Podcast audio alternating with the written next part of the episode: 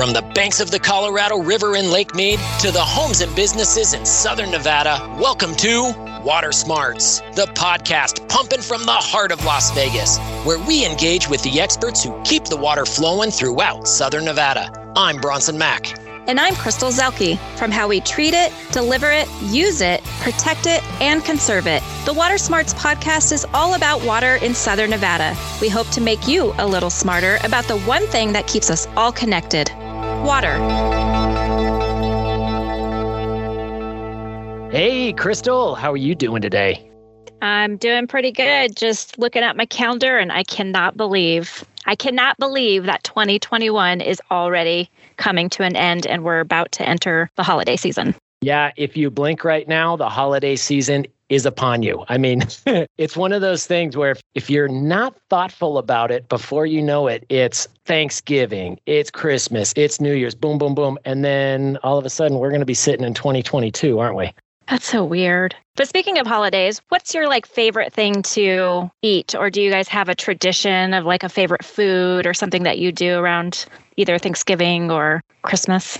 Oh, well, Thanksgiving is my absolute favorite. It has been my favorite holiday since I was uh, a wee lad. We host uh, Thanksgiving at, at our house now, which is fantastic. I mean, we do the turkey, and I go to great lengths on the turkey, and everybody else brings a side. But to not have to travel even across town to somebody's house, Oh, I love hosting. So, turkey is my number one thing. I brine it. I uh, take great care. I have turkey roasters that I break out once a year just to do turkeys. And I usually do at least two of them every single Thanksgiving.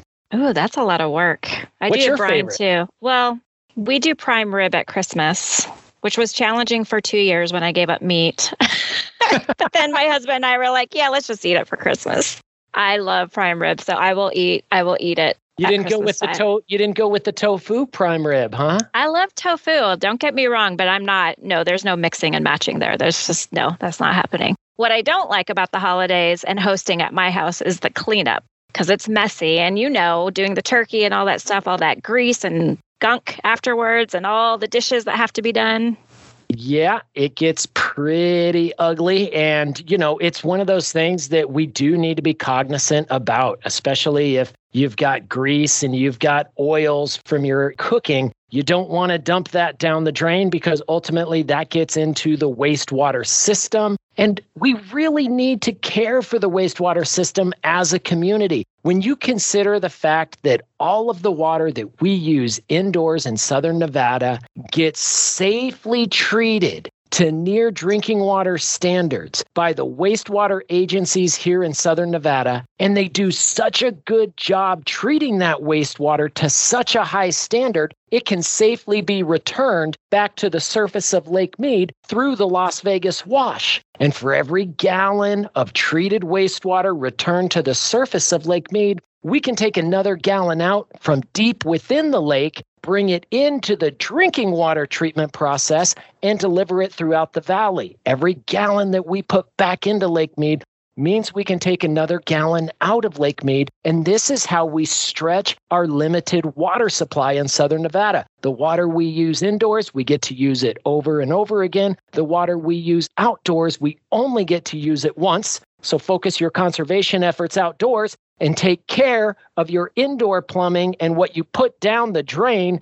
And here today with us to talk a little bit more about the importance of water reuse and water recycling and how that fits into our community's water story. She's also going to tell you not to dump that turkey grease down the kitchen sink. Today we have Kim Adler, Assistant Manager for the Clark County Water Reclamation District. Kim, welcome to the Water Smarts Podcast. Thank you, Bronson and Crystal. Glad to be here. Well, Kim, we are thrilled to have you here. Crystal and I were just talking a little bit about the importance of water reuse and water recycling. And we often say that people don't really think a lot about where their tap water comes from. I mean, it's kind of like magic. You just go to that sink, turn the tap, and boom, there it is. The clean water flows out. And I gotta imagine that most people don't give a whole lot of thought about where that water goes once it comes out of the tap, flows down the drain. And really, there's such an important role that the Water Reclamation District plays in our overall water management and in our watershed. So, can you just start by giving our listeners a brief description about what the Clark County Water Reclamation District does? Yeah, Bronson, that's right. We we often refer to ourselves as the unseen utility. Unlike power where you flip a switch and the light turns on or gas where you turn a knob and the flame comes up on your stove, when you flush a toilet, the water just goes away. People typically don't think about us until they receive a bill or there's a problem. But simply put, we clean the water so that it can be used as a water source for another day. And here in Clark County, we recycle 100% of our wastewater. If you flush it or if it goes down the drain, it travels to a wastewater treatment facility, and we treat that wastewater to a very high degree. We meet strict water quality and safety standards. And in the Las Vegas area, it's returned to Lake Mead via the Las Vegas Wash. On average, we collect, treat, and return over 110 million gallons a day of wastewater. And because we have a limited Colorado River supply here in southern Nevada, extending our water supply is incredibly important. For every gallon that we treat and return to the lake, we can take another gallon out. That's impressive. There's 110 million gallons of water a day. Is that what you said that you treat? Yeah, on average, we collect, treat, and return about 110 million gallons a day of wastewater. And it's good to make that distinction for our listeners that indoor water is recycled, outdoor water is not. And that's why we always encourage everyone to really, really monitor and keep their outdoor water use down. But just for a little more background, when the Water Authority draws water from Lake Mead to the municipal water treatment facilities, the raw water is treated to Safe Drinking Water Act standards. Part of that treatment process includes removing small particles, aeration, ozonation, and other steps to clean the water before it's delivered to homes and businesses throughout the valley. How does the wastewater treatment process compare to the process used for our drinking water delivered to the tap? Because we reuse the water and it gets released back to the environment, we treat it to very high standards. The water is treated to Clean Water Act standards, meeting or exceeding all discharge permit requirements. The first few steps in our treatment process are more physical in nature. They include removing particles and items from the wastewater and letting solids settle. So, one of the things we always tell people is to not use their toilet or sink as a trash can. For toilets, if it's not one of the three P's, pee, poo, or toilet paper, it belongs in the trash. So, after the physical process, then we begin the biological processes to further clean the water. We use something called aeration basins, which are large rectangular tanks that cultivate an environment with and without air so that little microorganisms break down ammonia in the wastewater or stimulate microorganisms to remove phosphorus the little tiny waste eating microorganisms use the food that wastewater provides to grow and reproduce. We tightly control the environment to promote the growth of the right types of microorganisms. Next, water moves through something called a dual media filter. The filters are large, covered concrete boxes layered with gravel, sand, and anthracite coal that trap tiny particles. Then finally, the water passes through channels that are equipped with ultraviolet lamps that destroy disease causing organisms' ability to reproduce. And so finally, that clean water is safe to return to the environment and it's released into the Las Vegas wash, which flows ultimately to Lake Mead. And at every stage, we're constantly monitoring, testing, and controlling to make sure that every drop is safe for the environment and the water care cycle. On average, we conduct over 8,500 water quality laboratory analysis tests per month to ensure our regulatory compliance on our effluent discharge. So, Kim, one thing that I think is really interesting because there's a lot of parallels between the wastewater industry and the drinking water industry. And when you think about the level of expertise that you have to have within these two industries, I don't think people really have an appreciation for that. So, let me just ask you on the wastewater side, do you have engineers? Working with your organization? We do. Yep, yep. So do we on the water side. What about what about chemists? Do you have a lot of chemists? We have a lot of chemists and a state of the art laboratory facility here. right? Because you have to constantly take samples, test that water, make sure that you're meeting the standards that you're expected to meet. I assume that you uh, you probably have a lot of operators too, people who actually operate the system. Is that correct? We do, yes. A, a, lot of different controls are in place to make sure that we have the optimal environment for every step of the wastewater treatment process. So, engineers, scientists, chemists, operators, I mean, that's a pretty high level of education and expertise that is needed in order to manage wastewater systems, ensure that that water gets treated to the appropriate standards so that it can safely be released back to the environment. One more question for you. Can you just talk a little bit about the Clark County Water Reclamation District's asset management program, the program that you have to make sure your infrastructure remains reliable going forward? Yes, we're we're constantly testing our equipment and making sure that we have redundancies throughout our system. In the rare instance that there was a failure, we would still be able to treat the water to, to the high standards. So, pretty impressive stuff there. All of the investment that it takes in order to manage not only water infrastructure for Southern Nevada, but the wastewater infrastructure for this community. The Water Reclamation District has a network of 2,200 miles of pipeline. That's 2,200 miles of pipe that's under the streets of Las Vegas that your agency is responsible to maintain. I just did a quick back of the envelope mathematical calculation. That's enough pipe to get from here to Florida. So that's a considerable amount of pipe that you're responsible for maintaining and 23 lift stations. And lift stations, correct me if I'm wrong, but they're like pumping stations, right? They help to pump that wastewater up to higher elevation so it can gravity feed further on down to your treatment facilities, correct? That's correct. I mean, ideally, wastewater would flow downward, but there are some parts of the valley that that's not possible. So we do have those lift station pumping stations that help get that wastewater to our treatment facility.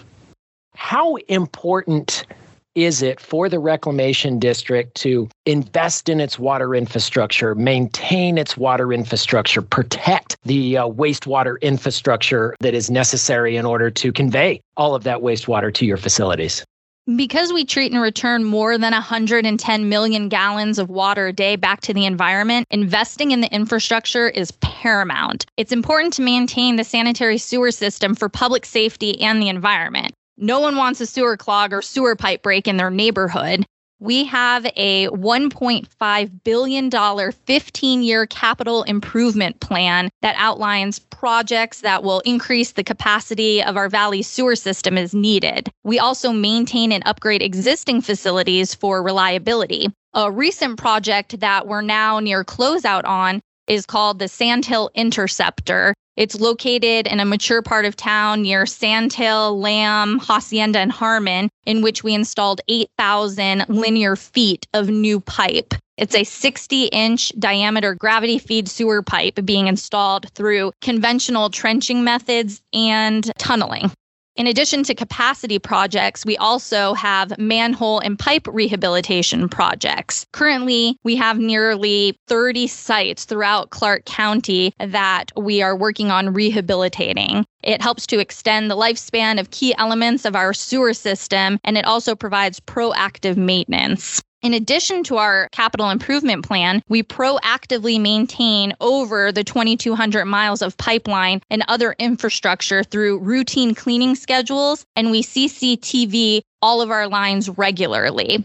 We're also investing in infrastructure at our Flamingo Water Resource Center to increase capacity to make sure that we can continue to treat and return water for our community. And when you say you CCTV your pipeline infrastructure, are are we talking about like robot cameras and stuff? Yes, exactly, Bronson. It stands for closed circuit television. And so it's a little like robot with a camera on it that our folks can get an up close and personal look at the integrity of the lines to see if there are any breaks or cracks or kind of extra cleaning that we need to do to make sure that that wastewater can go through those pipes smoothly. And that's one of the ways in which you manage your assets of the of the wastewater infrastructure. One other follow-up question for you that I, I think is really interesting about Southern Nevada's system. Systems back east, whether you're on the East Coast or or kind of in the eastern part of the country, a lot of times the wastewater system and the stormwater system are one and the same. It's the same pipe. But here in Southern Nevada, it's a little bit different, isn't it? We actually have two separate systems so that we don't combine stormwater flows and wastewater flows, correct? That's correct. Stormwater does not make its way to our treatment facility. So that's why it's also important that people do the right behaviors for stormwater as well. You shouldn't throw things in stormwater drains. You should throw most things in the trash because we don't have an opportunity to clean it before it makes its way to Lake Mead. And then when we do have flooding here and those stormwater systems are flowing with water, it's not commingling with wastewater and causing sanitary sewer overflows or anything like that. So, you know, we really have benefited quite a bit from having these dual systems here uh, in our community. So, maintaining the sanitary sewer system is important so that we can treat and return this water to Lake Mead, which in turn extends our water supply. It also keeps the wastewater pipes and treatment facilities in good working order and helps reduce the amount of treatment required. So, our listeners can play a big role in helping to protect the sanitary sewer system too. And a lot of that's just by what we do with the end product after we've been cooking. So I don't know about you, Kim, but around the holidays, I do a lot of the cooking. I won't take all the credit. My husband does some of it. We do Thanksgiving, we do Christmas at our house. So there's a lot going on in the kitchen. And I always end up with that turkey grease and all that stuff at the very end that I have to figure out what to do with. And I know not to dump it down the drain because that can cause a lot of problems. Yes, I'm just like you, Crystal. I, I enjoy the great holiday feast too the cleanup part is always challenging. And I know a lot of it's kind of gross and it might smell. And, you know, a lot of times we just want to get rid of it as fast as we can and pour it down that kitchen sink. But in doing so, we're really risking the integrity of our home plumbing system and the public sewer system. So, what we ask people to do is to just can it. All you need to do is grab any sort of container. It can be a pasta jar, it can be a coffee can, and you just line it with some paper, newspaper, paper towel, pour your cooking grease into it, wait for it to cool and solidify, and then you can just throw it in the trash and reuse that can. This way, it keeps all that kind of nasty stuff out of your sink and keeps your pipes protected. And it also doesn't cause a lot of damage to our sewer infrastructure. And the Water Reclamation District also partners with Metro Police, correct, in having days where, or I don't know if it's just certain days that are designated or where people can bring their medication, their prescription medication, because for a while there, a lot of people were told to flush medicine down the toilet when it's no longer needed to get it out of your medicine cabinet. But we really don't want that medicine to end up in our water system. Yes, that's right, Crystal. While we treat the wastewater to the highest standards, we can't remove pharmaceuticals from the treated water. So they remain in our water supply. And we have partnered with local police stations where they have disposal boxes, free disposal boxes, where folks can come and drop off any unused or expired medications. To get a list of the drop off locations, you can visit our website at www.paininthedrain.com. What about wipes? Because I see a lot of those at the grocery store, wherever I'm shopping, flushable wipes. Yeah, Crystal, wipes are really challenging because the packaging, the marketing is so good. It says flushable. So as consumers, we think we can flush it. But there's a very big difference between can and should here. Sure, we can flush a golf ball down the toilet, doesn't mean we should. So, for these wipes, sure, you can flush them down the toilet. They physically will go down the toilet. It doesn't mean that you should flush them down the toilet because they wreak havoc on your plumbing system. And it's a pretty big difference between how typical toilet paper breaks down going through the wastewater system and those wipes just, they don't break down. They just stay like a solid rag, right? That's true. Toilet paper is made with special fibers that are meant to break down in water. And if you think about it, wipes are manufactured to be durable so that you can clean those hard surfaces. So they're not meant to break down easily, and therefore they don't break down easily in water. Only the three P's go down the toilet. That's pee, poo, and toilet paper. Anything else belongs in the trash. Pretty easy to remember the three P's. Keep it the P, the poo, and the paper. Those are the only things that should be going down the drain. And it makes a whole lot of sense. I mean, you just talked a little bit about having more than 2,000 miles of pipe. And if you've got material that is going into that pipe system that isn't supposed to be there, that isn't going to flow downhill, it is going to create clogs. It is going to create blockages. And then you're going to end up with bigger issues. And look, we're all ratepayers here for our wastewater services. And we want those ratepayer dollars to be going to managing the infrastructure, keeping that infrastructure top notch, rather than having to go out and clean out the clogs because we all decided to flush our wipes a little bit. Kim, just kind of a quick question because I've seen some photos of this before. In fact, I think I saw this on the Water Reclamation District's Twitter page where there was a big crane with a claw, almost like you would do uh, like with those stuffed animal machines, like the claw comes down, gets the stuffed animal, drops it in, except it didn't have a stuffed animal in it. It had a giant clog of what I think were like sanitary wipes. Is that the kind of thing that you have to go in there and actually pull out, or is that like a photoshopped image? No, those are not photoshopped. Those are real photos from other jurisdictions that have had major issues associated with all of these wipes. Fortunately for us, we haven't had that large of, of a clog here, but several states have had major problems with the wipes clogging sewer lines. Wipes actually cause major problems for us here with our lift stations. They can sometimes cause our equipment to break down, and it takes a lot of resources to declog the machines and bring those wipes to the landfill.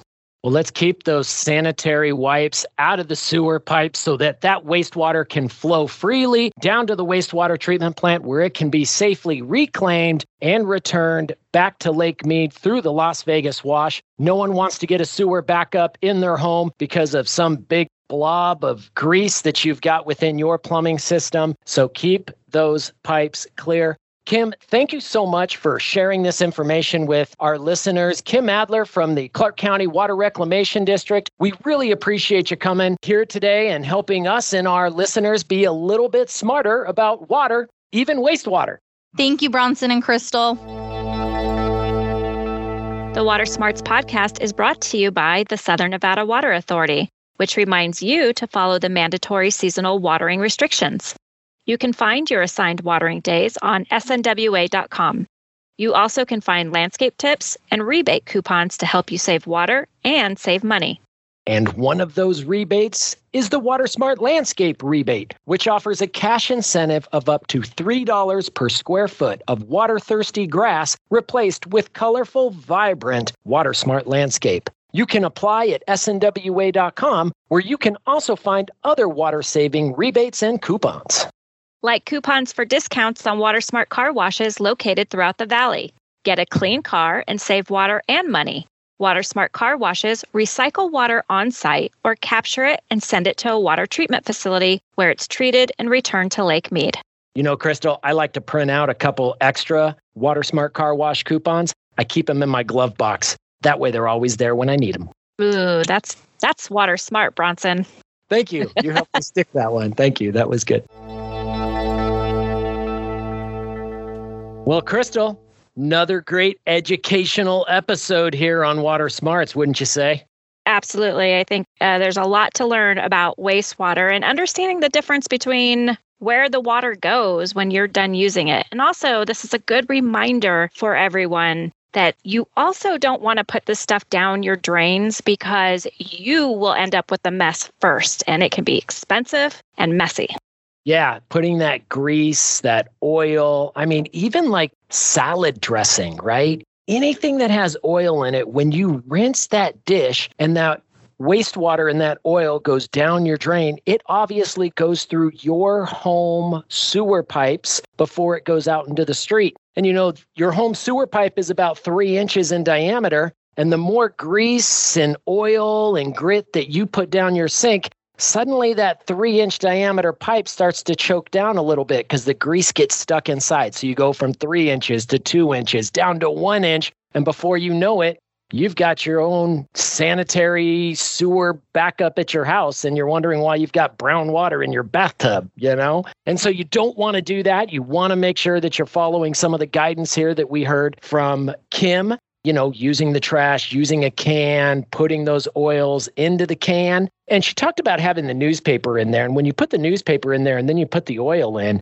and you let it sit, that oil hardens around the newspaper. And then you can just pull the newspaper out and put it in the trash. It's that simple. And you can still recycle that can or recycle that jar. Pretty interesting stuff. Well, that's it for this episode of the Water Smarts Podcast. We hope you subscribe and listen next time. If you got some questions, feel free to send them our way. You can email us at watersmarts at snwa.com, or you can go to the Contact Us page on our website at snwa.com.